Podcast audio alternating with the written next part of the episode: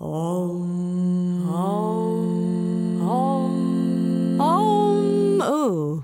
honestly unbalanced. It is episode 34 of Honestly Unbalanced, and this week's guest went from living and working in New York as an international model to becoming a mindfulness and movement coach. It's Kim Hartwell. So, here's a little bit about Kim. So, Kim is a personal trainer, movement coach, yoga teacher, rock climber, and nature lover. Her classes fuse biomechanics and yoga flow so you can feel empowered to do what you love for longer. She's also the founder of Rock and Soul Adventures, which combine rock climbing, movement, and general outdoor stuff. Uh, and you can find Kim teaching online, uh, and she's creating her own platform, which we'll tell you a little bit about. But yeah, Kim is a bundle of joy, and we had a wonderful conversation with her. You'll enjoy it. And guys, as a reminder, if you're on the market for a yoga mat, you can buy a Liforme and you can use our code The Hustlers, all capitals. That is T H E H U S L E R S, The Hustlers, and you'll get 10% off their mats. They just launched a new blue one, which looks wicked. And also on our online platform, we have a current lock down code on. So you can join us for weekly classes meditation sound journeys and all that stuff. And you get access to the back catalogue as well. Just head to thehustlers.com to find out more. Honestly unbalanced. like o- over the years i've known you you've been ve- you've been various different things. So Yeah. like what do you kind of see yourself kind of mainly as now? Or how has how has how you see yourself changed over the last few years Yeah, I think it's interesting you're touching on that. And I was actually going back to our conversation we had a while ago, and you were one of the first people I did come to and be like, Adam, I don't know what to do. I've been like, I've got this fitness background about me and I feel very sporty. And I've obviously got this yoga element to me. And I got much more into the yoga. And I was just like, I, I don't know how those worlds collide. And I don't want people to think I'm a massive fraud as a yogi because I'm coming from a fitness background. And I was also kind of keen to not scare off all the fitness people being like, I'm super yogi. So it was like that meeting of um, both worlds. But I think as I've grown, even in my own training, like everybody else, is that we just kind of learn along the way. We get older, our bodies do different things. And I think I went from when I met you guys, I was at Equinox teaching and I was very into like the high intensity, no pain, no game training. And um, I think even through that time, I was really exploring, I was really interested in things like animal flow and free movement and like not obviously being disciplined with your movement practices, but not having to be like life is getting a handstand or life is doing like crazy amounts of squat weights. And I think I've really enjoyed that progression of kind of learning how to apply everything you do in the gym to your outdoor world.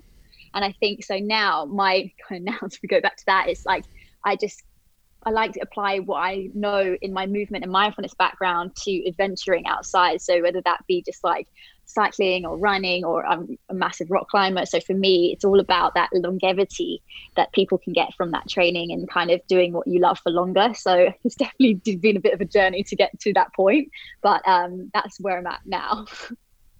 And how did you find the process of working out what it was that you I hate to say, you know, how you want to label yourself, but what were the the struggles with that?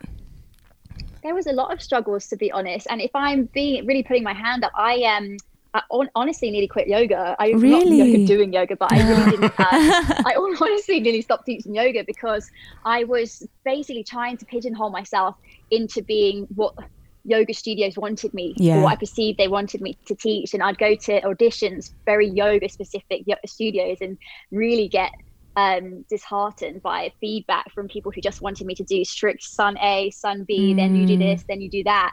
And I felt like it was really squashing my creativity. And I knew that for me, my practice, I love that free flow. I love working. For me, you already spoke to Celeste Pereira. She's my mentor. So I love the physio aspect of it. I love the 360 and all of this stuff that is obviously part of a newer world of yoga but um, I did find it hard, and I would get so many people that I like at the beginning. I just really struggled to get into yoga studios teaching because I'd come and be like, "Hey, I'm a HIIT trainer." Yeah, yeah. like, well, it's not exactly very yogi or whatever. Mm. Um, and actually, it was Celeste who was my mentor, and she kind of pulled me out of that, being like, "But that is unique, and that's what makes you you." And even Adam as well, when we spoke about it before, you were like, "Why don't you look at it from another angle?" It's like you can do this yoga for boxers or CrossFit, you know, all these other areas that doesn't have to be what we always perceive as a yoga studio where all of the very strict yogis go to. Or, mhm. so that was tough. And it did take a while to even find your confidence in teaching. I think a lot of us teachers can relate in just knowing what your voice is and being authentic to who you are because when i was teaching that way i wasn't being authentic and then it wasn't i wasn't coming across as the best teacher i could be because i was just trying to go along with what other people or what i believed other people thought i wanted they wanted me to teach and i'd have a horrendous like imposter syndrome just being like yeah. i just can't do it yeah. Did you try and be that other person then to fit in? for a long time and that's Yeah. honestly why i nearly quit yoga because i think that i wasn't giving them what i you know what my my soul's and my, my passion was. Mm. and so they weren't obviously going to get that vibe from me. And obviously a lot of it has to do with experience and being in classrooms. And obviously i'd had that teacher aspect from years and years of teaching kind of strength training and HIIT training or pt or whatever but um, not in yoga atmosphere and i think even to the point where in yoga people don't really necessarily feedback as much on their faces so oh like God, no, no! They're like default resting angry face. Many resting bitch a faces out there. and you'd like you, you get yourself because I was so used to teaching these very high energy classes. People being like, "Yeah, Yeah. yeah," I can't wait, and they'd come up and they'd bounce up to you afterwards. And I think that was hard for me going into a yoga studio. And I, I remember like one time I taught a class, and I thought this woman was like gonna kill me by the end of it and was like oh god she hates it she's gonna you know she's gonna complain and she came up to me after class raving and i Really? was like are you kidding me i've just been like bricking myself for 60 minutes about this Yeah. but it shows you and that's that is another thing I've learned along the way. It's, it's not necessarily about me, is it? It's, it's about their journey and what they're going through. And Even Totally. for me as a student, it's just yeah, it's a funny thing. One th- one thing you said there was how you kind of incorporated your knowledge into teaching yoga, like and your biases to teaching yoga. And I think that's really important. That sometimes there's this balance between people coming into a yoga practice and then just kind of making it up. And I've seen that a few times, like people who are new to yoga just creating their own style of yoga, and oh, this this feels good. And there's a mm. difference between doing that, but then doing it from a place of information. So like you you had lots of trainings in other disciplines and you Yeah. brought that to yoga rather than just deciding, well, I'm going to make my own style of yoga and call it like Kim, Kim yoga and just do my thing or whatever you want to call it. So what what was what was your what was the kind of the training you you'd had? Was it was it kind of P, PT or was it a mix of other bits and pieces? Yeah, I mean, I guess um, I started out doing my personal training course. That was when I was living in New York, and I did my kind of standard level, they call it level three out there. And then I also did a corrective exercise specialist course um, with the same brand of, uh, it's called NASM. Um, so I did that. And then I think I, yeah, I mean, I studied my yoga teacher training when I'd done, I've been doing PT for I don't know, I think about five years or something by that point. So I had a lot of experience with bodies and just even like what you guys know, just being in those studios, like even when we were teaching somewhere like Equinox, I just I remember just being like a sponge for all these people around us. And um, having someone like Celeste as my mentor, I've gone to so many of her teacher trainings and anatomy and um, I'm constantly, even if they're not necessarily a training where I kind of show up for a particular, you know, 12 week course, it's just always keeping so informed into what's going on in the market, doing your own research. I make a passion of making sure that for every class I teach, I have a theme. So we have an anatomy theme and then we have a psycholo- psychological theme. So I really get really into the Mm. nitty gritty of that. And I know that for me, when I'm teaching things like um, workshops about low body mobility or things like that, I, I love that kind of science behind it. So I really kind of make sure that I go to extremes to kind of research it Mm. all and then in a way you have to try and be careful because you don't want to completely bolster people with overwhelming information Yeah. but what i try to do is make it i'm really um, a big fan of just making everything fun and playful i think sometimes we really uh, take ourselves so seriously So true. and it's quite scary for people when they start yoga like even i was uh, speaking to someone the other day and she was like oh, where do i start and i was like the whole thing is really scary for people if you go on instagram and see all these crazy Oh my God, yeah. acrobatics or Mhm. dancers or gymnasts and it just uh, for me it doesn't make it very um attainable. It doesn't make it very um, inclusive. So for me always from the get-go i've always been about like empowering people with knowledge. And then if you've given them that knowledge then they have a motivation for why they're doing what they're doing. It's not even with my all of my pt training or anything like that it's always the why behind it but also the fun and trying to make it playful and knowing that that is one the best way we learn but two also how it's going to keep it long term because it mm. gets boring after a while. If you mm. want to just get a flat stomach or you just are, you know, so focused on just getting a handstand, then it's just, it, it, I don't know, it loses, sometimes it loses its, you know, its soul. a little bit. Completely. Then you can do a handstand eventually, and then you feel empty after one minute. You're like, why, why? But it's, it's all, I think everyone seems to start at that point. It always seems to, with yoga, start as a physical journey. You know, I have to be able to do the handstand to be good. And um, just going off track a little bit, what you said about it's quite a skill, I think, as a yoga teacher to weave in um, the physical theme. And then you've also got to think of the emotional theme, the energetic theme, and then lead the class and then try and keep it simple at the same time. And then try and include the breathing. There's actually so much to it. Did you find it? uh, almost i know you've been teaching for a long time before that doing your pt and your high intensity training did you think that it would kind of be an easy transition into yoga teaching or did you kind of know what you were getting yourself into as it were any surprises I think it was always I knew I went to amazing yoga teachers. I always would be like, wow, like if I could be like them, that would be like something. But I was a little bit tripped into it because when I went on my teacher training, I um part of one of the exams was um teaching a yoga class. And what they ended up doing was saying these different sequences, and you just learned it. And I got, I'm always been quite good at studying. So for me, I just like learn it parrot, parrot fashion. Yeah. I had my teaching voice because I've been teaching already. So I got really lucky and I was the first to go. And she was just like, great, pass with flying colours. And I really, that didn't, wasn't really helpful because going forward, I was like, ah, nailed this teaching malarkey. But obviously, going into real life situations with all, um, particularly people in studios where they're used to their teachers, it's very hard to come Yeah. in as a new teacher. And that's why I think it's even hard, especially now, for new teachers to try and get online because it's like you you need that experience. Like you have to really have those rounds of classes that really didn't go very well at the beginning because Yeah. you needed to kind of decide, okay, that that didn't work. So what else does work? And you know, all these thousands of different bodies that come to you yeah are going to need different things and different people. But I think that's when you start to sift out who your people are. And Celeste was the best at kind of teaching me that though everybody can't be your people, right? Mhm. And um, it's taken me a little bit of time to find my piece of that. But I think now I'm getting to the point where if you're coming to my yoga class and you're like, wow, all you talk about is this like anatomy and, you know, I just want to flow or whatever, I, you're probably not the right Yeah. for my class. Yeah, it is difficult to get to that point where you you have to realise that not everyone's going to like you, and you've got to be okay with that. And you've got, just got to teach the way that you teach and accept that people are going to fall away, and then you'll build your tribe naturally. But how did you deal with the people that didn't like Yeah, you? Like was initially, like initially, like when you said uh, there there were some people who you know didn't think you know you were PT, you're not a proper yoga teacher, or like, like how did you you deal with that? And then in the follow up, how did you then really find your place?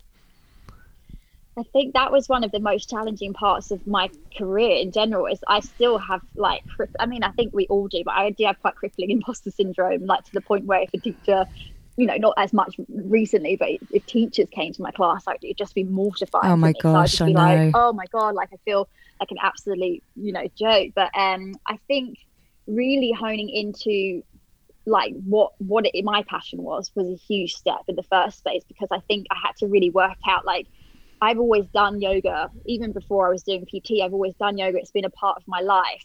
But whether I needed to be a yoga teacher I think taking that step to my yoga teacher training and then just coming out and being like okay yep ready for yoga teacher training. It was quite it still takes quite a transition. And I think it mm. took quite a while for me to find my space what my passion is even in movement. We, we change all the time you know? And I think that it took a little while to find my peace with that. And then I think once you find that authenticity, that's when I became a little bit more comfortable and a little bit more hard on the tin, kind of being like, you know what, it's fine if you don't like me. Mm. And um, but yeah, it's still I think it's something that lots of uh, teachers struggle with really.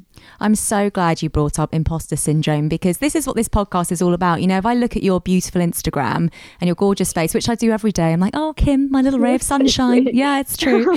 Um, it can be really hard for people to, to see underneath that and think oh, this girl, you know, suffers with imposter syndrome. Maybe some days doesn't feel like she's enough. And because I think we all get it. So I'm just saying that I'm glad you made that point for the listener because, And I yeah. do think it's it's also even like the for me i even have to check in with myself sometimes and be like kim you have to start showing a bit more of the bad stuff? Because i do agree that it's obviously this perfection that's painted on instagram. And you know i got bullied really badly when i was a kid. I had awful teeth. I was like you know i remember when i started modeling the the model scout came up to me and was like we think you know you think you can be a model. And i thought they were talking to my best friend. And i just was such a tomboy and was just like Ugh. and i think so from like forever i've always been like not good enough, not good enough, not good enough. And I think, um, yeah, it's a work in progress, really. Oh, bless It's, you. um, I just can't even imagine anyone bullying you. That's yeah. Very mean. That's very mean. If you're listening, stop listening.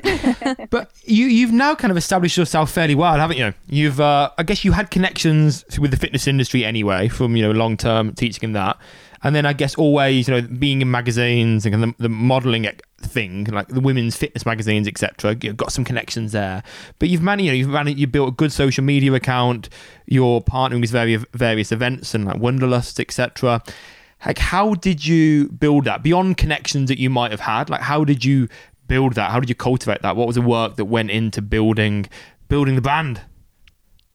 yeah, good question. Um, I think that yeah, I think like you said, it's a lot of experience. Like not necessarily even having connection, but like going to all of the festivals, going to all the events. And back in the day when the influencer world was starting off with, you just Mm. would go to everything. Yeah. just kind of like get out there, get your name known. But I think more than anything that I, I would hope that's built my brand is just that educator point, point of view being um, with my content. I've always really strived to provide educational content, whether that's in the form of the Instagram or my newsletter, or um, you know, just helping people if they're coming to you for questions. And I think that um, with the brands, I guess it's all kind of merged quite nicely because I was modeling previously, but then it kind of turned into Kim that can actually do do other things and just have her face or whatever. so it was like, oh, we'll get her in to do these events. And I think um, for other people, if you're interested in getting into that, there's um, there's social media agencies that are out there,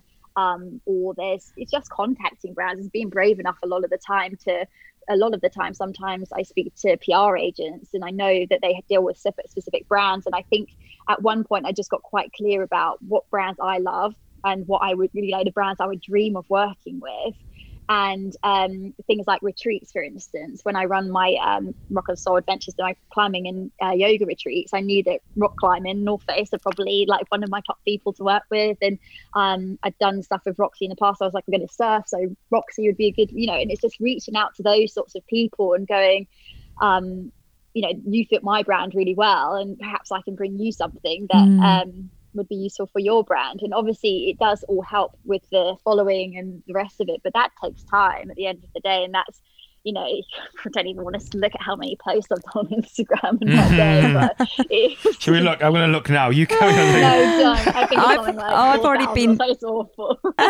but but people forget that. People forget that the hard work that's put into it.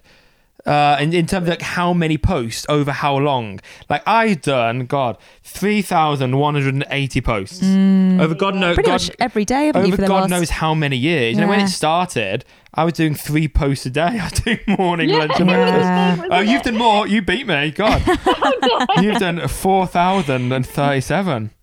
And has, has your goal behind what you do always really been the same, or has it had a little transition over the years, would you say? I think more recently it's changed obviously quite a lot with all of the stuff going on around us at the moment. Mm. But um, I think he was lucky because I always loved traveling. Like I, I knew, I remember seeing girls going on blogger trips and being like, "How are you making that your job? Yeah. Like traveling and working or getting paid to travel?"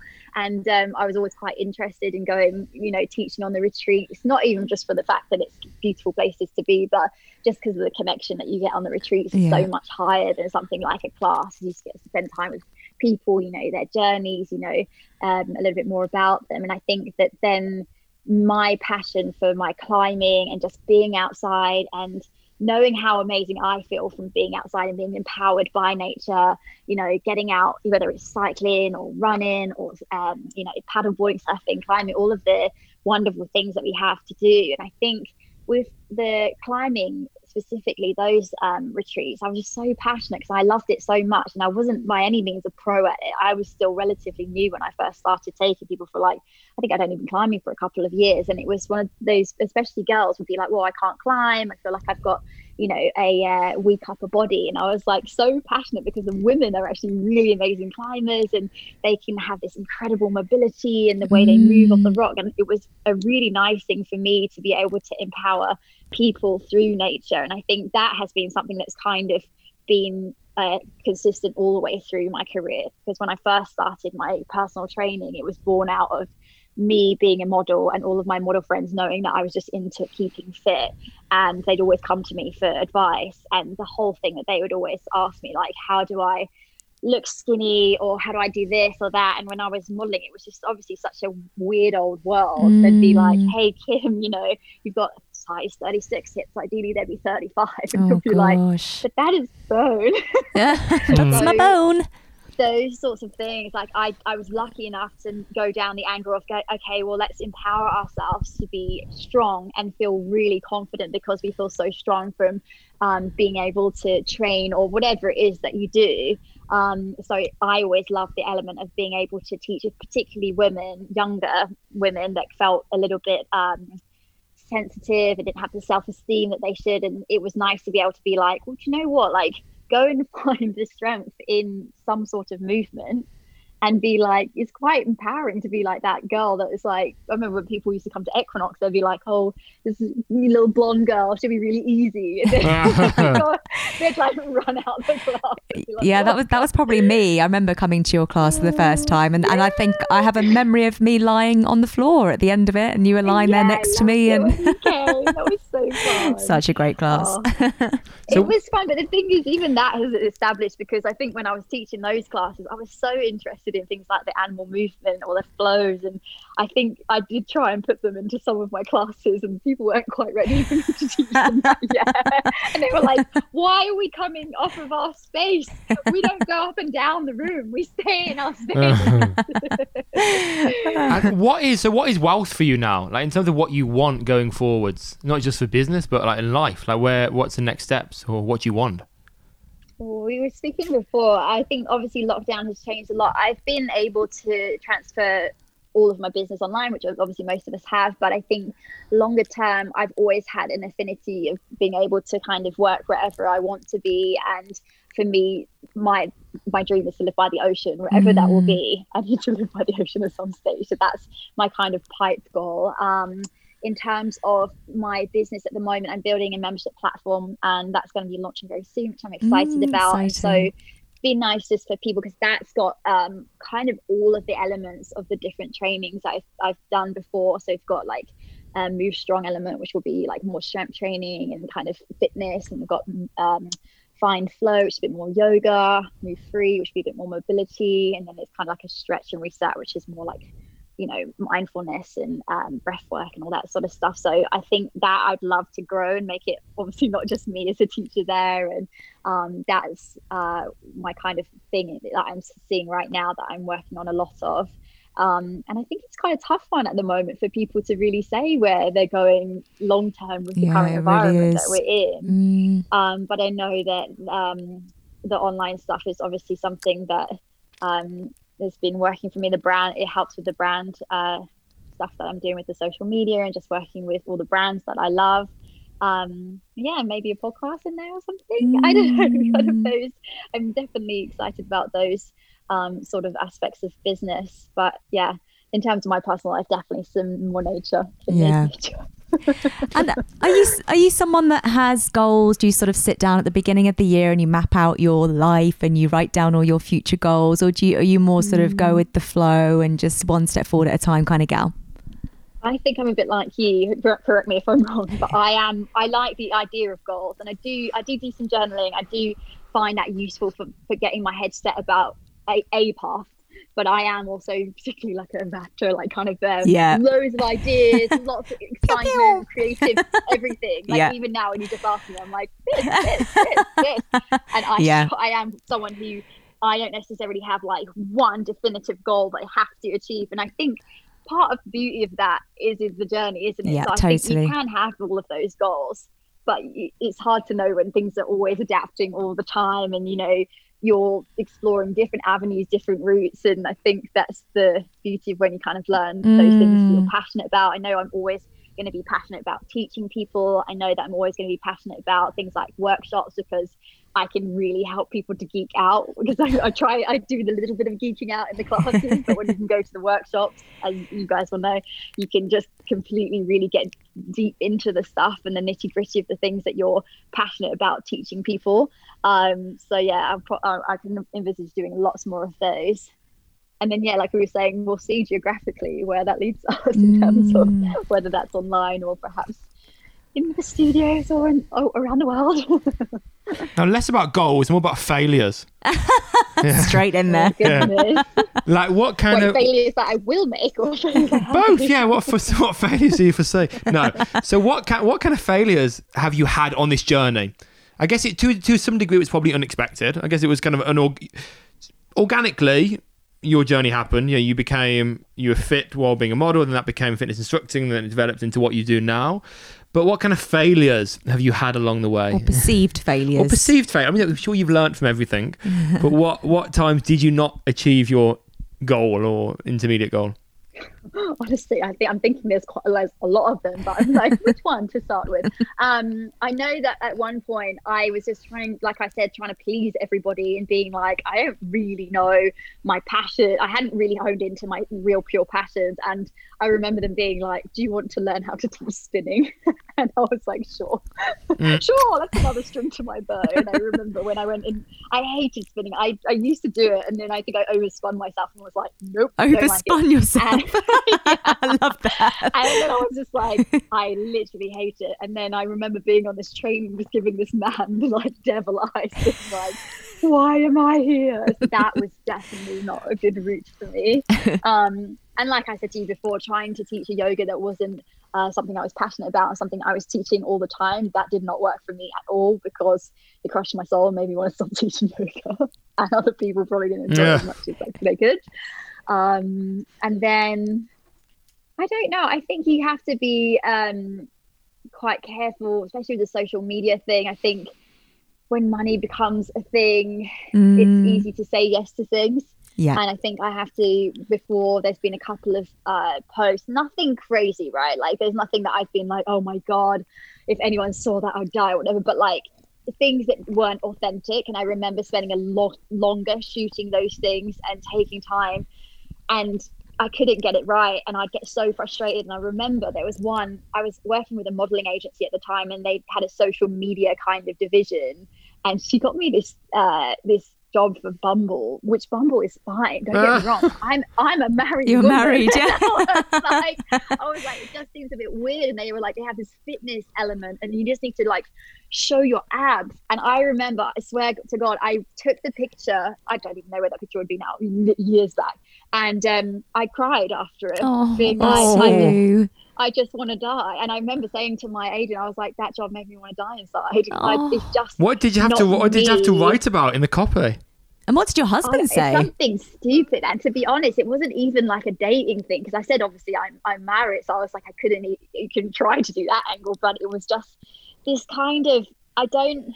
I think it goes with the self-esteem thing. I don't think there is a problem. I think women should be set, or any anyone should be celebrated for their bodies. I Yeah. think they're incredible human beings, but I'm just not really the sort of person that likes to be like, "Hey, look at my abs. Let's do this. Let's do that." I don't want anyone to feel any reason to feel inferior or anything Mm. like that. I just, I just didn't feel comfortable, especially as a model.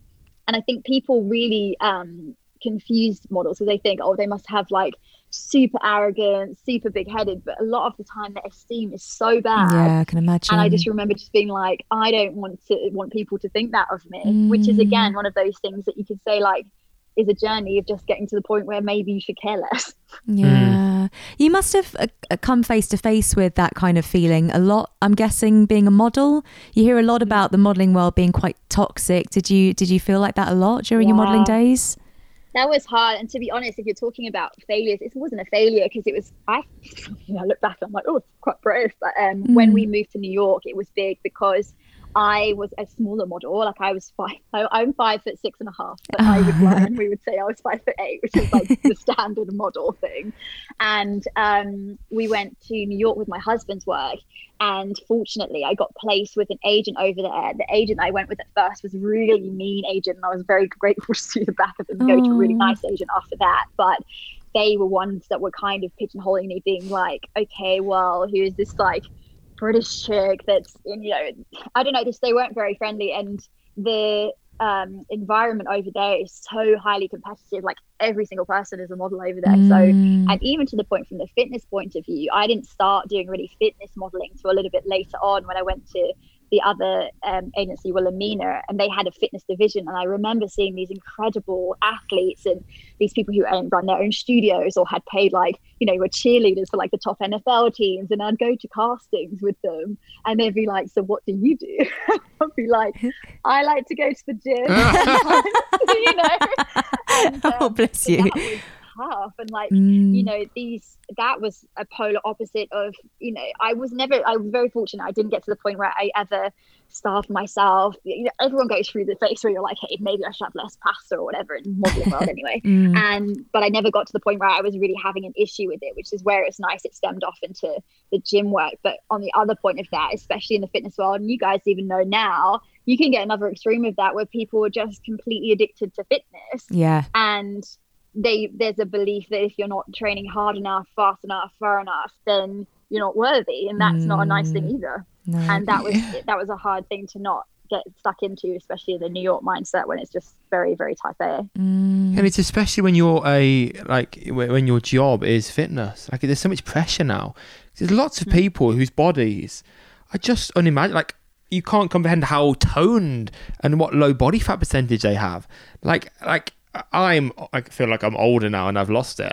But when I was what they look like, I was training for about six hours a day. So this is years Yeah, ago, and I was lot. boxing. I was training about six hours every day. Classic type A here. Yeah, but Wow, no, but not that wasn't my that wasn't what I was doing for a living. I was just obsessed, utterly obsessed, and it was so unhealthy. You wake up with and have gammon for yeah, breakfast. I used to cook gammon every night and cut cut it into like wheels, like gammon wheels, and have them by my bed, and wake up in the middle of the night and like eat some gammon. Oh Isn't that disgusting? that's hilarious Yeah, and but Oh that my but and that was when I was like 100 kilograms of five percent body fat. But it was obscene and all consuming, completely unhealthy. I was completely single, and I see so many people now who look like I did then. I'm like, it's it's obscene. Like, how many people are that toned?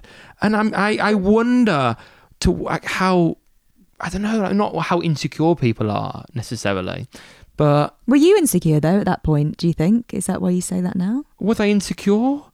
Like, I what, don't why know, were but you I, I guess it's just the pre, the pre. I, I acknowledge that it was unhealthy, and there weren't that many people in the gym that looked like I did then. Hmm. It, but lots of people like training. Like, and what, stuff. what were you doing it for though? Why? I I know, what was your why Yeah, But yeah, what my why was like aesthetics and wanted look to good. Yeah. So Yeah. there must have been an insecurity. But in my point is more knowing how unhealthy I was, may, maybe mentally at that point, and physically to some degree. But how many people are doing that now? I think Like- it's transitioning though, the times. I think that's becoming less important now. I think it used to be more one dimensional. Maybe this is just from my perspective, but I feel like it is moving. It is, but I also think that you don't sometimes know when you're in that. I remember I came back from New York and my mum told me off. She was like, Kim, you're looking very skinny. Oh, And I was just like, oh, mom, I just really love fitness. Like, God, leave me alone. um, but I didn't really know. And I took, I saw a picture a while back and it, I, it was when I just come back and I was like, whoa, I really was like very, like, not even skinny, but I was just ripped, like what you're saying. Mm. But I know, yes, I was not a happy person at that time. And what I really found from the back of that sort of training, I don't know if you found the same, but like injuries. Yeah. injured if you do it, if you're doing that all the time. And I think that's where my um, you know, passion is coming from now. I want to empower people to do what they love for longer because at one point or another, your body says no to that. Yeah. And you know, I would always be, you know, proud of being that kind of ego. I can just like do this crazy here. I'm stronger than everyone. Blah, blah. I feel like Mm. you know this athlete, which is great. But actually, if you think about athletes and the team of people they have Mm. around to look after them, they also recover really, really well, and they have, you know, proper movement, all of this stuff that if you're really in this kind of like one track mind, I don't think it's a process. Don't get me wrong. It's taken me many, many years and I'm not by any means perfect now, but it's that consciousness. And that's what the beauty of the yoga is, if, is of listening to Mm. what is going on inside, what it, how is your body actually feeling rather than just putting it through the paces because you have to, because you have to tick off a little uh, thing that says you train that day. Mm. Yeah, and I, I was wondering like how much it's tied up with identity as well. Like how much whether people identify or want to identify as being I am a fit person rather than I'm a hmm. person who happens to be fit. And I think Yeah. for me that may be a case. I I identified or I'm a big big guy, mm-hmm. and that was me. Like You I- wanted to be that person. yeah, I'm, I'm a big guy. I'm a mm. big guy. I'm a woman. I'm a big guy, big strong guy. Mm. And then it's it's But it's then- you really get tied up within identity. And I remember for a long time I was really felt out of place because I was like, oh, I'm not a big guy anymore. Am I now? Who am I now? Yeah, but I think that's right, and I think for the same as from, from my point of view, I was the girl that wanted to prove myself that I was stronger than people than people thought I, I was. Mm. And why did I need, feel the need to do that? And you can say that comes from feeling not worthy enough because you're like, well, I have to prove something to show that I am enough and I'm strong. And you might not think mm. it, but I actually am, or whatever. So I do think that you've got a point with that. so much of everything seems to be rooted in this this bizarre notion that we're not enough. And where does that come from and, and why do we go through life? Is this part of the life journey? Like, do we all have to come into this life feeling not good enough, going on our journey, and then using our gifts to help other people feel worthy? Like, what is it's an interesting one, isn't so it? 'Cause- complicate ourselves.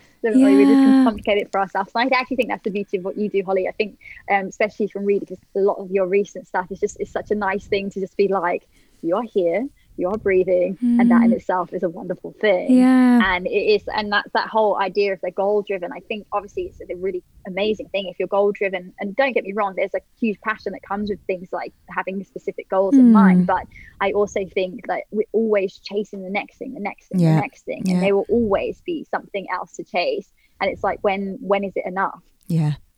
So what do you have any tools to help you come back to you know feeling worthy enough just to, to come back to center and think right I need to stop chasing I actually just need to to to I don't know regroup any any tools that you would suggest for other people Yeah, and I think I mean maybe similar to yours. I think journaling. I don't do it very often. I'm not someone who sits there and journals every single day, Mm. but I know that when my head is in a bit of a spin and I don't really know where I'm going, what I'm doing, Mm. the journaling is really helpful for me just to really kind of work out what I'm thinking, why I'm thinking it, and um, kind of formulate like a bit of a route from there. But I also think a really important thing is no screen time. Just get off of social media because Yeah. that is another thing that completely sends you into a whirlwind yeah and um, doing what you love. So for me, a lot of the time, if I just need some grounding, I just need to switch off from any of the technology and you know go for a walk in nature with my husband or spend time with my cats. Or, oh you your know, cat is so things. cute Two Mm. of them. oh they're very two cute, and I've definitely turned into a crazy cat lady more so with lockdown. What are they? What are, what are the cats?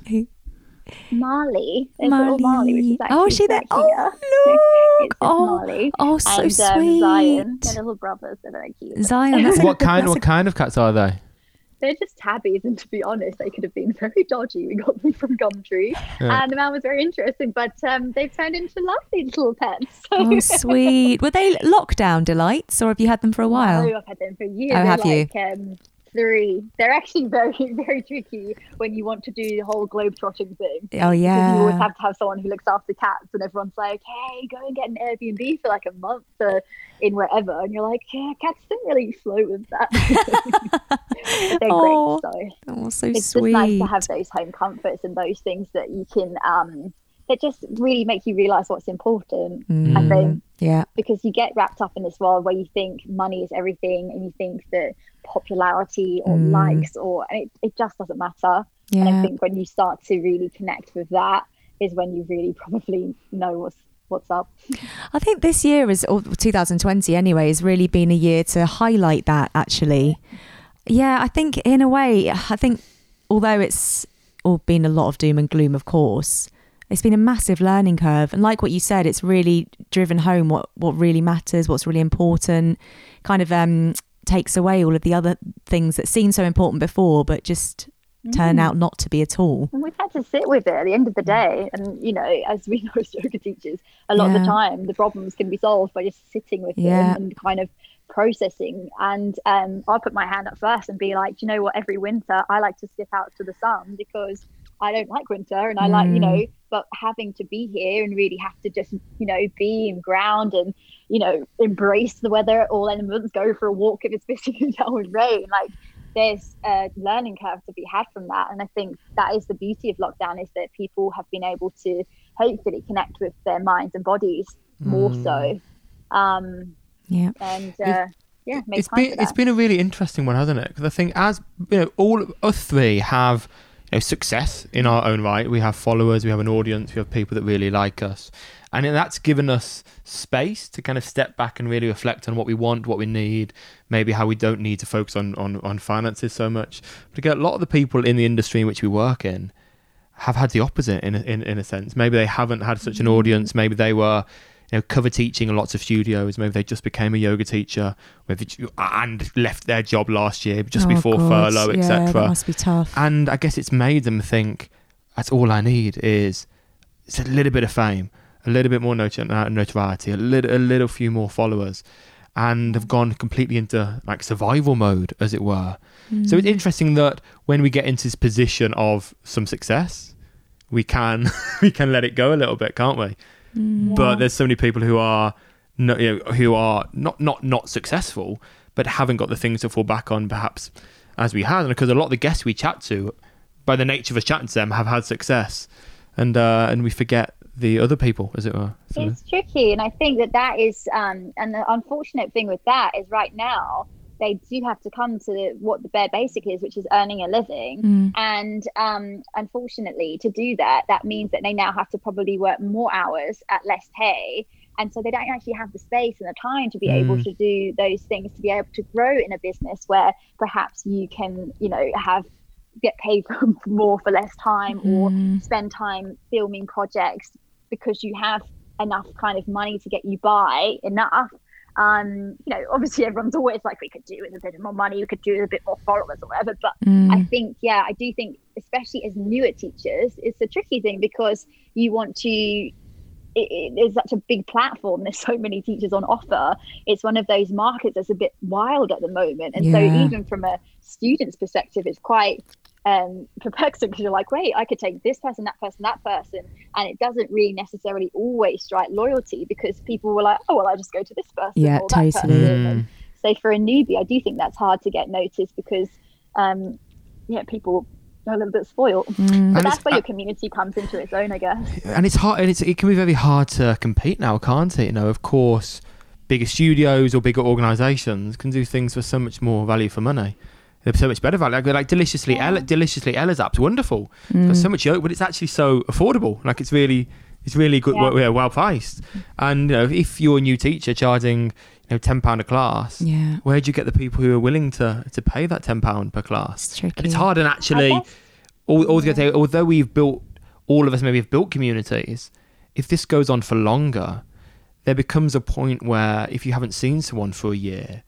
or do you still really feel part of their community if you haven't seen them in, in, in the mm. flesh for a year do you still feel part of that it'd be interesting to see how things pan out won't it I think so, and I think that that's where you have to find your real people, don't you? And Yeah. you know that uh, because, for instance, someone like Celeste for me, like I will always go to all of her classes. Yeah. and, you know, whatever she's selling, I'm buying because I'm just you know invested in what she's about. Yeah. And I think if we can have um, your own people that do that, then it doesn't really matter about the other people and the noise because even though I might dabble in other people, I will always kind of recommend people to her and go to her classes and.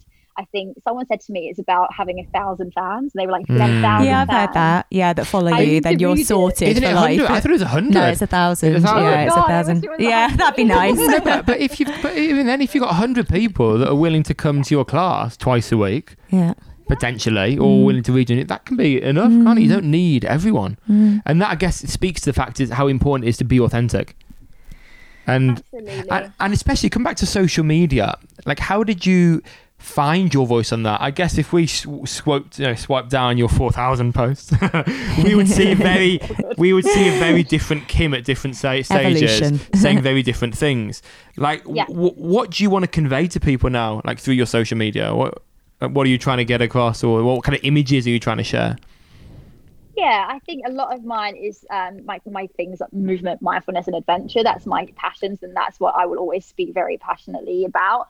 Um, and I think for me, it's more about making it okay for people to start and for people to just feel good in their bodies. And like people who are stuck at a desk and everyone's going, okay, well, you should be doing three hours of yoga. And I'm a bit like, well, why don't you just try stretching? Or like it- they- those sorts of bite sized chunks of information that breaks down the barriers. And so I want people to be able to feel that it's approachable. I think a lot of my uh, posts is a lot about happiness or smiliness, Mm. and that's not because I'm trying to be fake and put a smile on every single picture, but it's just because I, I'm quite a you know bubbly, vibrant, energetic person Yeah. that I want to, you know, those those are my people also. So I think a lot of the stuff that I'm putting out there is, um, all, I try to be as educational as I can be because I think we have grown out of the phase of people wanting to see avocado on toast or even just like the pretty poses. Um, I don't like. I've never been that girl to be like putting up the crazy Mm. handstands and look at what I can do. This, this, and that. It's like I just. It's nothing wrong with that. Like generally, like I think that people can do that. It's amazing. But um, I just think I want them to speak to something that's more than that. That's them finding their kind of soul. So my new Mm. platform is going to be called Move Your Soul, and it's all about Mm. that connection with movement and mindfulness and getting out in nature to really find what sets your soul on fire in the most easiest way, but it is what sets your soul on fire. And, you know, for me, that is by educating people, keeping them uh, in the knowledge and get excited about why my body moves like that. And actually, do you know what? I'm in pain, but I don't actually have to be in pain. And like those poor people that have been told every, at any time you can't run because you've had a knee injury or whatever. I want to be that other voice being like, yes, you can. And like, no one is unfixable, you know? Yeah. And it's like, perhaps if you can't do the extreme versions of the running you want to do, maybe start with, you know, walking or whatever. But it's, um, I want to be able to inspire people to know that they don't, they can move and feel good Mm. in their bodies and it doesn't have to be through pain or through something they find that makes them miserable for instance i'm not going to go to spin classes because i just don't find them fun and i want people to know that that's okay so they You- can choose their kind of disciplines You outspun yourself Yeah. years ago, girl. Is there any advice? Is there any advice you'd give your like your younger self? That's a good question. oh i just feel, feel bad, bad for my little bullied self uh-huh.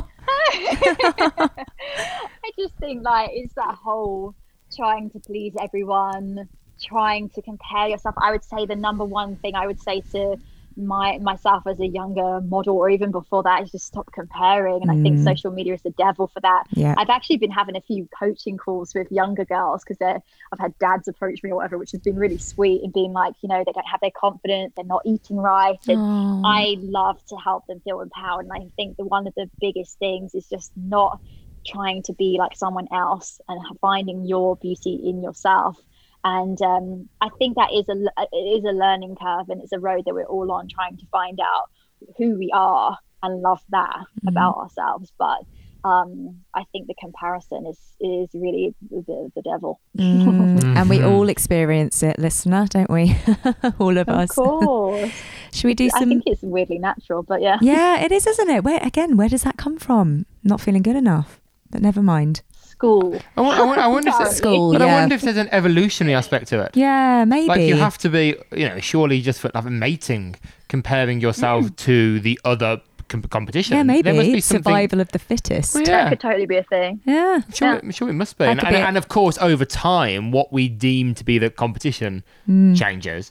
As in, years ago, maybe it was the c- curvy women, and then it was the skinny women, then it's a curvy women, then it's a fit women, and like, Mm. Yeah, what do we want to be changes over time. Yeah. Also, someone said to me, which I thought also thought was a really good point, is that they like the people that you compare to are often not that far in front of you. So it's the people that you think they might just be just out of grasp, or, or what you perceive as just out of grasp, being like, oh well, they've got this amazing, you know, project or brand working with them. I just really like that, and I think often that isn't within our reach. Yeah, And yeah. obviously, I don't, I'm not advocating just comparing yourself to everyone and being like, I want to be like them. But Mm. I think sometimes they're not as out of reach as you think. And it, they can sometimes obviously work as a huge motivator of being like, well, you know, we're in the same industry, we're in the same business. There's no reason why, you know, this person is doing this and I can't do that, Mm. knowing that there's a piece, piece of the pie for everybody. Yeah.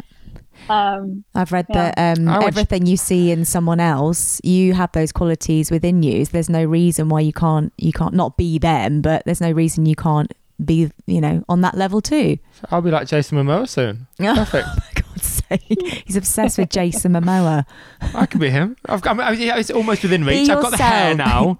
Get the Be- beard. So just, I'm ninety percent of the way to him. Be, be yourself.